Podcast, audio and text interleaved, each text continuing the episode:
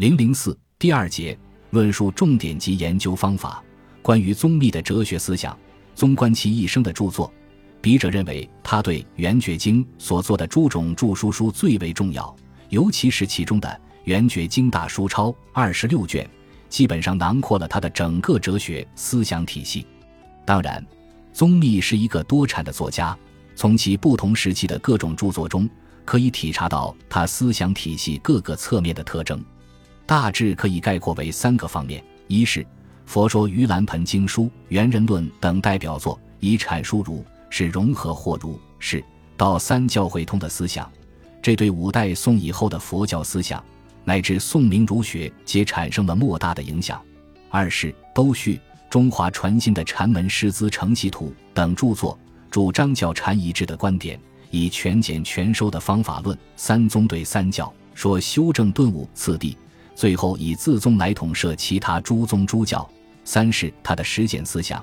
即阐述理禅仪鬼和做禅法的修正仪。在内容方面，虽然基本上参照了天台宗的禅仪法和止观法门，但是从中可以窥知当时禅门中具体的日常修行方法和实践形态，及了解宗密所主张的顿悟之后的渐修次第法门的实际动向。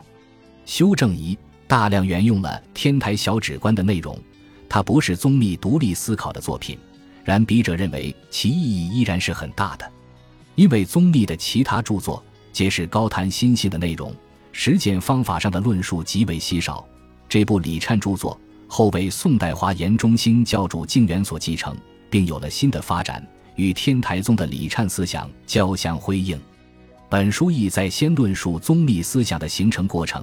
即剖析宗密的哲学思想体系的形成是处在一个怎样的哲学思想背景以及客观条件之下的，宗密本身又是如何来理解并继承和发扬中国的传统哲学思想的？其哲学思想的根本内容和主要特点又是什么？其次是论析宗密思想对后世产生了怎样的影响和作用，及后人对宗密思想是如何评价的，如何进行继承和发展的。而重点论述的内容主要有两个方面：一是通过宗密的主要著作来阐明其心性思想，尤其是阐释《起信论》这部论著对宗密的心性思想形成所起的关键作用；二是通过宗密的修正仪来分析其实践思想。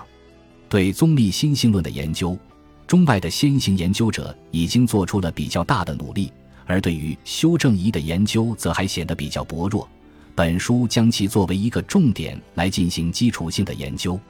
针对以上的研究内容，本书将力求全方位的来架构宗密哲学思想体系，运用详实的史料对宗密的生平事迹、著述、社会背景、主要哲学思想内容、影响和发展等加以一一分析说明。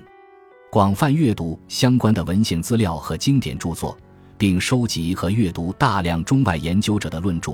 在对现有的研究成果加以充分的了解和认识的基础上，找到自己研究的新思路和新方法，力求既能网罗全体，又能做重点性的细致的论析。